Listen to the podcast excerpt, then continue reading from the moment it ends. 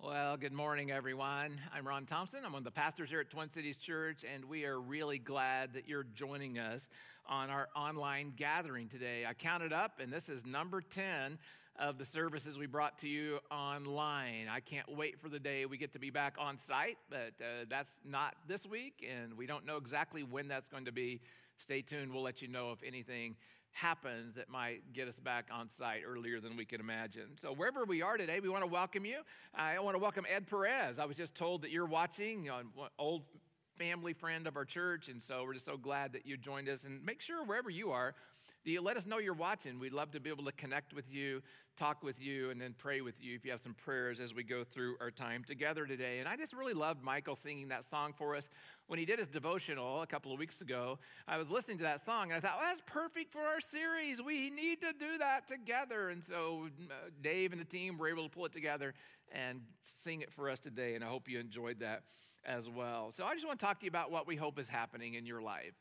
What we want to have happen is this. We have one desire for this season that we're in. We want everyone, every one of us, to come out of this season stronger than we were before it began. I don't know about you, but I'm even having a hard time remembering what when it began.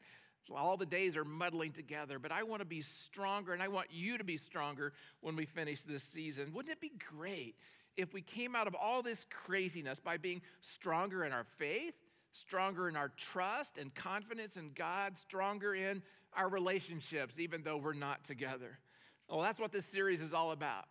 It's a call to get to know God better, because we're only as strong as we are intimate with Him.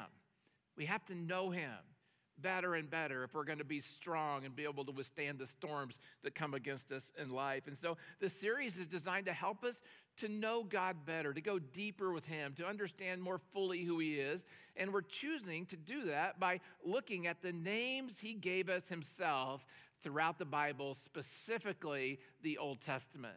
Our theme verse is Psalm nine, verse ten, that says this: "Those who know your name trust in you. For you, Lord, have never forsaken those who seek you." Those who know your name trust in you. And that's our desire, that each one of us would come to a place where we know God better and we trust Him more and we have confidence in Him. That's why we're digging into His names. As we know His name, we grow in trust and confidence in Him. Today, we're going to look at a name that gives us hope no matter what circumstances we find ourselves facing. Megan read this verse to us earlier from Psalm fifty-two. It says this, it says, "I will hope," the psalmist is crying out and saying, "I will hope in your name, for your name is good." I will have hope because you are a good God and your name is good. You know, hope, it's one of the key ingredients to overcoming the struggles that we all face in life. And folks, today we want to talk about the name that God gave Himself, that when we understand it, that when we understand it can give us hope when we feel discouraged, when we feel lost, when we feel pain, when we feel suffering, or we feel confusion. Today we're looking at a name of God. It's only used one time in the Bible, only one time. It's Jehovah Shammah. Jehovah is a way, if you'll remember from a few weeks ago, of saying Yahweh. And we learned that Yahweh is the self-existent, self-sufficient, eternal God of the universe. And today, what we're going to learn is He's also ever present in our lives. Shammah means there. It's talking about both time and place. So Jehovah Shammah means this. It means Yahweh is there.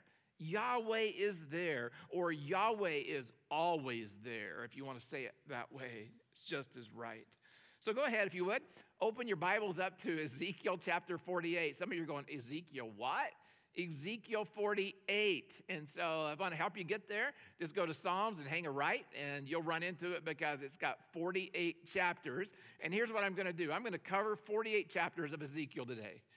Uh, I know you're either laughing or crying right now, thinking that I'm going to cover that much, and you only have one cup of coffee left. But I honestly, it's going to go fast. It's going to go quickly. It's going to be a flyover, but we need to understand the entire book if we're going to understand the name that God gave that we're looking at today. So I'm going to give you some context. Ezekiel was a prophet of God in one of the darkest times in the history of the nation of Israel. He was God's spokesman during a time when God allowed the people to be overrun by the Babylonians, and then they were taken into captivity. They lost their homes. They lost everything that they had. In every single way, the sun seemed to have set on the glory years as they were in captivity, and they were living under the tyrannical reign of the Babylonian Empire. And it's to those people that God says this word of hope, this word of hope, who he will be for them and for every person who ever feels hopeless and abandoned in any way. So Ezekiel writes about a series of visions God gives him concerning the judgment, and that he's going to allow for his people to experience unless they repent and turn back to him. So he's writing about visions, about judgment that's going to come unless they repent and turn back to him. God's people had gotten so off track from worshiping the one true God that they had. Now listen to this. Listen to what they had done. They had gone so far as to allow idols, idols of other gods into the temple of the one and living God. They were worshiping other idols at the same time. They were worshiping Yahweh, God. And God had been calling his people who had turned away from him. He'd been calling out to them through the prophets, and yet his people continued to refuse to listen. In Ezekiel's visions, what they're going to show us, they show us a progression of God's removal of his spirit from their midst. Ezekiel four through ten, he declares that their captivity is the result of their sin of idolatry, to their abandonment of him and his will, and their assimilation of pagan gods into their worship and into their culture. They had lost their reverence for God. They had lost their heartfelt devotion to God. Then in chapter eleven, Ezekiel describes a vision. This is crazy. It's a vision where God's spirit lifted and departed from the temple to a place east of the city of Jerusalem, over what now is called the Mount of Olives. So God's spirit had lifted from his house, from the temple, where people were going to worship him and experience him. Well, they these people, they had chosen idol worship over God worship, and because of sin, God had chosen to leave their presence. And the sad thing is, get this, they didn't even know it. They didn't even realize. God's glory leaves, and the next day they go on with life as normal. They go to work, they raise families, they go shopping, they even had worship services. And they never knew that God had left the building because they weren't honoring God in their worship. Finally, in five eighty-six B C, Jerusalem fell, and its walls were demolished. The temple was destroyed. The city was overrun. All of this because the people had refused to listen to God. They had lost their sensitivity to his voice. They believed they could keep, you know, thumbing their noses toward God and that God would look the other way. In chapters twelve through thirty-two, it's a big chunk, Ezekiel describes God's judgment upon Israel because they had turned away from him. Judgment is coming, and he will depart from being with them as he always had been. And then in Ezekiel thirty-three, which we're going to come back to and look at a little bit as we end our time together, God speaks to Ezekiel about a way his people could return to him, and it's through a word that we call repentance. Repentance means turning away from where I'm headed, and they were headed away from God, and turning toward God and moving back into relationship with him. He calls them to repent of their evil ways and turn to him. Then surprisingly, after all of this, all of this that's gone on, surprisingly, in chapter thirty-six, which we're going to look at today, God describes his heart towards his people. Ezekiel describes a day when God will establish a new covenant with his people. He describes a day when God will deliver and God will restore his people, a day when God is going to make all things new. Folks, this is an amazing turn of events. God's grace, it always surprises us, and it seems to come at us when we least expect it. Then in chapter thirty-seven, Ezekiel's given a vision, a vision of God making dry, dead bones alive as a picture of his limitless ability to resurrect and restore his people. And finally now, in chapters forty through forty-eight, God in his mercy and grace begins to describe this new thing that he's going to do for his people who were going, who had had their temple destroyed and were living in exile in a foreign land. In chapter forty-eight, God says, people, Jerusalem will be rebuilt better than you can imagine. And not just Jerusalem here on earth, but Jerusalem will cover the entire earth. And not just earth, but I'm going to bring heaven down to earth. God gives Ezekiel a vision into the future about what he's going to accomplish. And the good news is this: God will be there. God will restore his presence with his people and his glory to Jerusalem, because his name is forever linked to that city. God will once again dwell with his people. Now we'll get to the verse that says this name, Yahweh Shammah. Ezekiel forty-eight thirty-five, and the name of the city from that time on will be the Lord is there. Yahweh is there. Yahweh is always with us. So when God revealed himself as Jehovah Shammah, he revealed himself as their source, their source of hope, their source of all things. And he also wanted them to understand this, that we would also want to know ourselves. There's no place where you can go that God is not. There's no place that you can go where God is not. And so this verse is not just a promise for Israel, but it's a promise for all of humanity. You can take comfort in knowing this, that God was there in your past. You can take comfort in knowing that God is right there with you in your living room, in your car, as you're listening to this, as you're looking on your device. Right now, God is there with you. And you can take great comfort in this, that God will be with you in the future. Anywhere you go, wherever you are, God is there. God is with you in the good places. He's with you in the bad places. He's with you in the wonderful, exhilarating places, in the joyful times, in the woeful times. God is always there for you. So what I want to do today is I want to talk about three benefits that we can experience in our lives from this name of God, Jehovah Shammah, that God is always there, based upon the promises that he gave them and us in the new covenant that are listed in Ezekiel thirty-six. I want to read this, and then what I want to do is I'm going to take it apart, and we're going to look at the promises and what they mean to us.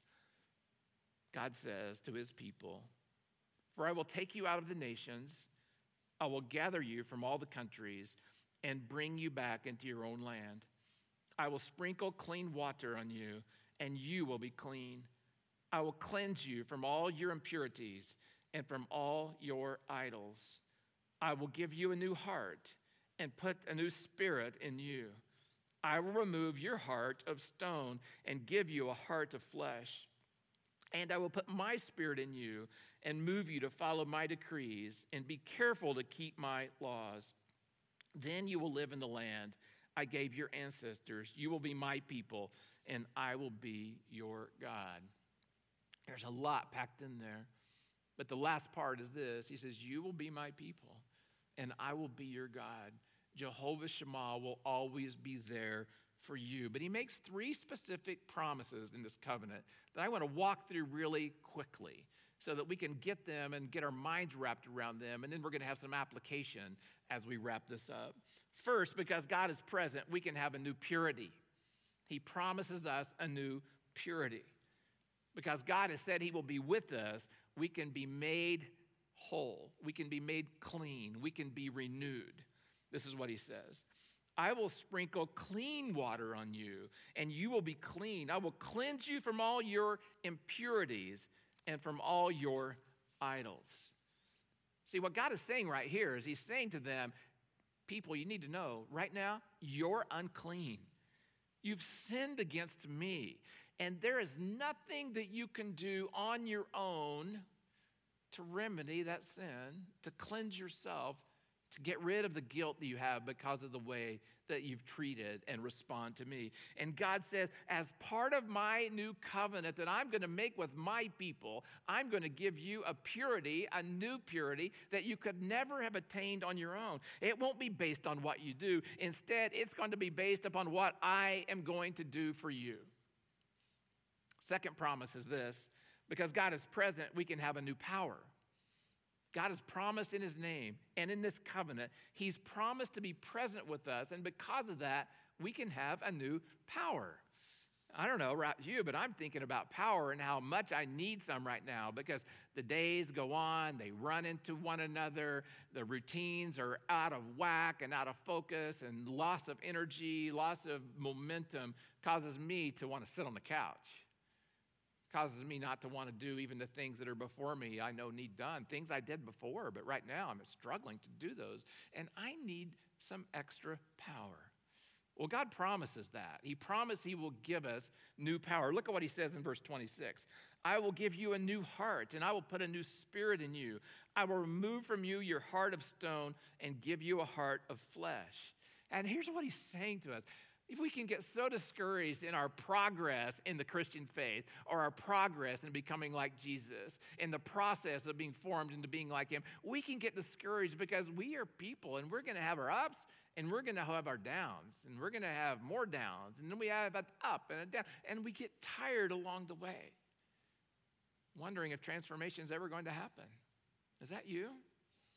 I know that I struggle with this on a regular basis, feeling stuck, feeling sometimes that God's disappointed in me because I've not made more progress, feeling weak. And then I remember a promise that God's given us. It's a promise that the angel gave to the to Gideon. We're going to look at his story in a couple of weeks. He said to Gideon, he says, go in the strength that you have. What strength is that? Was it the strength that Gideon could muster? No, it was a strength that God was going to give him. And what he's saying here is, in the process of transformation, when you're going to take that heart that's been turned toward idols, that's been hardened to the God of the universe, the God who loves you, that he's going to put a new heart in you. He's going to put a new spirit in you. And he's going to do the work to transform you from the inside out as you walk in intimacy with him. Okay, third promise is this: because God is present, we can have a new purpose. We can have a new purpose. See, God has promised to be present with us, and because he's present with us, he's given us a purpose that he wants us to fulfill. And for most of us, this is going to be a new purpose. This is going to be different than anything we'd ever imagined that we would do in our lives. God is going to do a new thing. It's going to be for his glory and for the good of his people. Oftentimes we think a purpose would be something like, well, just give me something to do so that I, my life can be better, so I can be more fulfilled, so I can discover self-actualization. But instead, what God says is, my purpose is for me. And when you follow my purpose for me, that's when you will be the most fulfilled. Look what he says in verses twenty-seven and twenty-eight. I will put my spirit in you and move you to follow my decrees and be careful to keep my laws. Then you will live in the land I gave your ancestors. You will be my people, and I will be your God. I love these verses and how they, what they mean to us. See, God is going to give us the permanent and indwelling presence of the Holy Spirit into our lives. At the moment we say yes to him, at the moment we receive into our lives the gift that Jesus Christ gave us when he died for us on the cross, the Bible says that we now have his spirit in us. God says, I'm going to place my spirit in you, and my spirit will reside with you. My spirit will show you how I want you to live, and my spirit not only is going to produce the work of making you more like Jesus, but my spirit will shine out from you, and people will see me because of the way you live your life. So God supplies us with a new purity so that there's nothing that blocks relationship with him. Do you know impurity is what blocks relationship with God? When we allow sin into our lives. But when we turn to him and he removes the sin or removes the guilt, there's no barrier between us and God.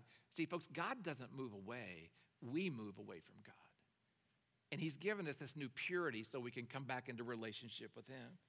Next, God supplies us with this new power so that our hearts are going to be transformed, and we will follow him with all of our heart, all of our soul, all of our mind, and all of our strength. Nothing held back, as we sang just a few moments ago, we said about stand in your love. We said this, that we have a power that can break off every chain. We have a power that can empty out the grave. That's the power that he's made available to us. Break off every chain so that nothing has to hold you back in your progress of becoming more like Jesus Christ. He is our true higher power, making cold stones into Stone, cold stone hearts into warm, soft hearts. And then he supplies us with this new purpose. I want to talk about this just for a minute. I want to talk about what that new purpose is. First, our new purpose is to follow his way and be obedient to his commands. Follow his way and be obedient to his commands. I think it would be good for us if we could adopt a phrase that I've seen recently. I don't know about you, but I love The Mandalorian. I loved, I've loved this series. It took a couple of episodes for me to finally get to it, but it's in episode three that a phrase starts being used, and it's used throughout the rest of the series. And the phrase is this: the Mandalorians are a people, and as they do something that represents something that's in their character, something that's in their order, something that's in the way that their uh, society, in the fabric of their society, they say this: this is the way. It's a code word. This is the way. And what they're saying is, we're living by the guidelines of our community, and we won't violate them, and this is the way. Well, see, folks, that's what God's called us to do. He's called us to live by his guidelines. Do you know there's a way? We call it the Ten Commandments. It's the way that God wants us to live. He wants each of us to live out the commands that are given by him that are for our best, for our benefit, so that we can live for him. You know, there's another place in the New Testament that lists a, a series of character traits. They're not commands, but they're who you will be when you're in Jesus. We call them the fruits of the Spirit. And I would say that when we live out the fruits of the Spirit, that we could say, this is the way. I'm going to live with love and joy and peace and patience and kindness and so on. This is the way. And that's what God wants us to do, so that even in times of great difficulty, like we're in right now, we bring glory to him by our actions and our responses to the things around us. He wants us to live in such a way that we put his glory on display, and he wants his glory on display so that people can see him. That is our new purpose as a people, to spread the glory of the Lord, to be the salt and the light in our world so that people know that there is a better way, and we are following it. We believe this is the way. Now, God's glory resides in us. So what is God doing in the world today? Well, rather than limit his presence to one nation or one city, God himself now is present in all people, all followers of Jesus, through the presence of the Holy Spirit. You may know your Bible and know that God has made a promise throughout the Old Testament that he would send a Messiah, a Messiah who would come one day and establish the new covenant that God is promising Ezekiel and the people of God all the way back in the Old Testament, that he would send this Messiah to establish his covenant. And that Messiah was Jesus Christ. He came to establish a covenant that God would be with us, and that he would never leave us, and he would never forsake us, that we would have his presence around us, with us each day of our lives and each day of our future. God wrapped his glory in a body. That's what John says in John chapter one. He says, the word became flesh and made his dwelling among us. We have seen his glory, the glory of the one and only Son who came from the Father, full of grace and truth. God took his glory, the glory that he said that Moses couldn't even look on, the glory that was over the, the tabernacle as the children of Israel went into the wilderness, that was fire, fire, and it was cloud, and it was glory. You couldn't even look upon it. It was so great. And he wrapped it in the form of a baby, and that baby grew up to be Jesus. God put his glory in Jesus. And here's what people said when they saw Jesus. They said, we have seen God. We have seen God. And when Jesus died then, and then when he ascended and went to heaven, God then chose a radical approach. This is what he did. He put his glory in the followers of Jesus. This is amazing. He put his glory in the followers of Jesus. And now it's our purpose and our responsibility to live lives that bring honor and glory to Jesus Christ. I just want to read a couple of verses that talk about this whole process. Second Corinthians three sixteen, don't you know that you yourselves are God's temple? Remember, the glory of God resided in the temple? That we are now God's temple? The glory of God now resides in us, and that God's Spirit dwells in your midst? See, God's glory no longer dwells in a building. No, not at all. God's glory dwells in you. God's glory dwells in me. God dwells in a temple, all right? It's a temple named Ron Thompson. That's where God's glory dwells. We are God's temple, and God lives through us in his Holy Spirit. He has taken up residence in our lives. That's what Second Corinthians six says. It says, we are the temple of the living God. As God has said, I will live with them and walk among them, and I will be their God, and they will be my people. I'm going to read some more verses from Ezekiel just to see the promise that God has given us, beginning in verse thirty-seven, chapter thirty-seven, verse twenty-six. I will make a covenant of peace with them. Remember, there's, they're at odds because they've turned away from God. God has not turned away from them. They've turned away from God. It will be an everlasting covenant. I will establish them and increase their numbers, and I will put my sanctuary among them forever. My dwelling place will be with them. I will be their God, and they will be my people. Then the nations will know that I, the Lord, make Israel holy when my sanctuary is among them forever. What he's saying is that there will be a day when my glory will no longer dwell in a physical place. I will dwell with my people. And that what he wants for his people is this, those in whom he dwells, he wants this, that wherever we go, wherever we are, that people would be astounded because of God's glory shining through us. God is saying that's always been his desire.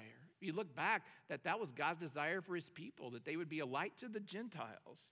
It would always be that his people would live in such a way. It's why he was so jealous for the fact that they would live according to his ways, because he knew that was the only way that they were going to be able to live in a manner that other people would be able to see him, that they would be, that then he would be seen in the visible example of their lives, in the way that they lived in their day. See, people will learn about God based upon their observations about the way we are living, the way we are living. That's a weighty responsibility, folks. It's a weighty responsibility. I love a book uh, by Jim Cymbala. It's called The Church God Blesses. And I want to read a quote to you from that book. He says this, even though individual lives are being changed by the power of the gospel, God's special concern is always focused on local churches that spread his gospel and disciple new Christians.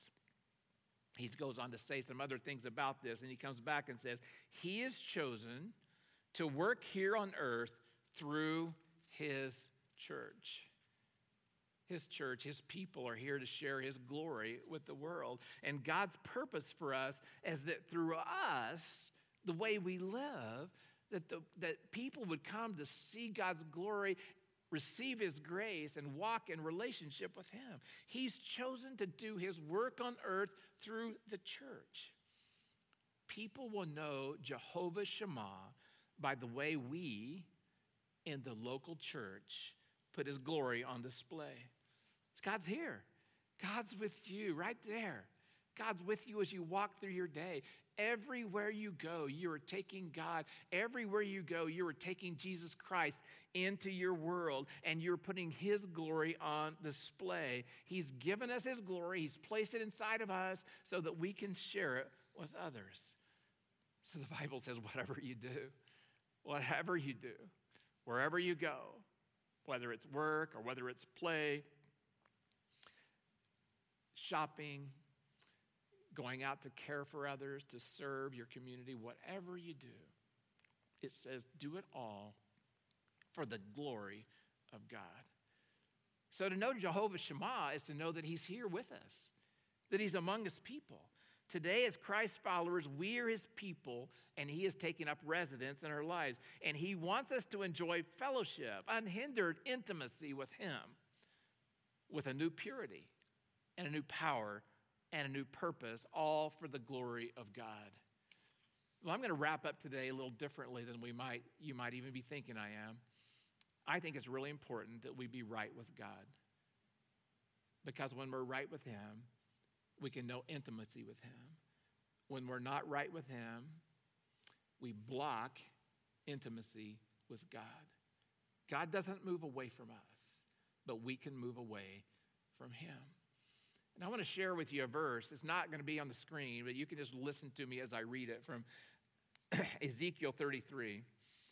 It says, "As surely as I live, declares the sovereign Lord, I take no pleasure in the death of the wicked, but rather that they turn," here's the key, "that they turn from their ways and live." Turn from their ways and live. Turn, turn from your evil ways. Why will you choose to die? Why will you choose to be out of fellowship? Why will you choose to be out of relationship? Why will you choose to be out of intimacy? Why will you choose to live without purity? Why will you choose to live without power? Why will you choose to live without purpose? All these things you could ask why to. God just says, why would you make that choice? You don't have to. You don't have to. What I want you to do instead is I want you to turn to me. That's what repentance is. Repentance is turning from the choices I've been making and turning to God, turning to him, turning to him in relationship. So if we want to fully enjoy God's presence, we must turn away from anything that pulls us away from him. One of the things I've learned to be true, so true, is that you can't live in the land of sin and expect to have a robust experience with God. The Bible teaches us from cover to cover that sin always interrupts fellowship with God. So what I want to do right now is I'm going to give us a chance to pray. Before we do, I want to read this verse to you from Haggai two that talks about what can be available to us right now in this moment. It says, "Be strong. Be strong, all you people of the land, declares the Lord, and work. For I am with you, declares the Lord Almighty." Would you bow your head? I know this may be awkward because you may have other people in your living room or you may have other people in your car. You can pray this as silently as you can. Maybe it's going to even result in some sobbing and tears. I'm sorry if that makes you feel uncomfortable. I just believe it's a moment for cleansing, and you don't want to pass this up. If you don't pray with me now, this prayer, I'm going to ask that you would pray it later today. You would find an opportunity where you can be alone, where you can come before God, and you can pray a prayer of repentance. So Jesus, we thank you so much that you're with us, every one of us. God, that you are there. God, that you are waiting. God, that you are standing with arms open wide, waiting for people to turn to you, waiting for people to turn away from, this would be a moment for confession, away from what sin? What is it that you're allowing into your life that you know is breaking your intimacy with God? Folks, God cannot, will not overlook your sin. He will not. What is it in your life that you're allowing to be there? Even now, when you came into this worship experience with us, you had another idol in your heart. You were like his people. You had something else that you were looking to for your fulfillment, for your satisfaction, for your joy, for your peace, for the love that you want in life. Would you be willing right now to say to God, God, I've had an idol in my life, and here it is. Would you be honest with him? Would you be willing to say, God, I want to repent today. I'm going to turn to you. Just know, folks, he's not angry right now. He's looking at you with love. He's looking at you with an invitation in his eyes and on his face. He's a gentle God. He wants to receive you. He's a compassionate God. He wants to give you his love. He wants right now to reestablish your purity. He wants to clear off the fog that's been in your life, and he wants to give you power. He wants to reinstate your purpose. so that when you live your life, you're living your life and people are seeing him through the way you live. Jesus, thank you so much that you made it possible that the new covenant was established when you came to live and die on a cross for us, that you paid the price that we couldn't pay for the guilt that we have. And I pray now that we would each receive that today. We would ask you, Jesus, to come into our hearts and lives. We would receive your forgiveness you made possible on the cross. And that each one of us would say to you today, I want your purity. I want your power. And I want to live your purpose. Show me the way, Jesus. Show me the way. I want to live in the way. And I want to represent you and your glory in a way that people in my world don't see me, but they see you. And they're drawn to want to know you more fully. Jesus, I pray that. I pray that. I ask that, Jesus, for me and for your church, that we would be that kind of person before you. Jehovah Shammah, the Lord is there with us always. And it's in his name we pray. Amen.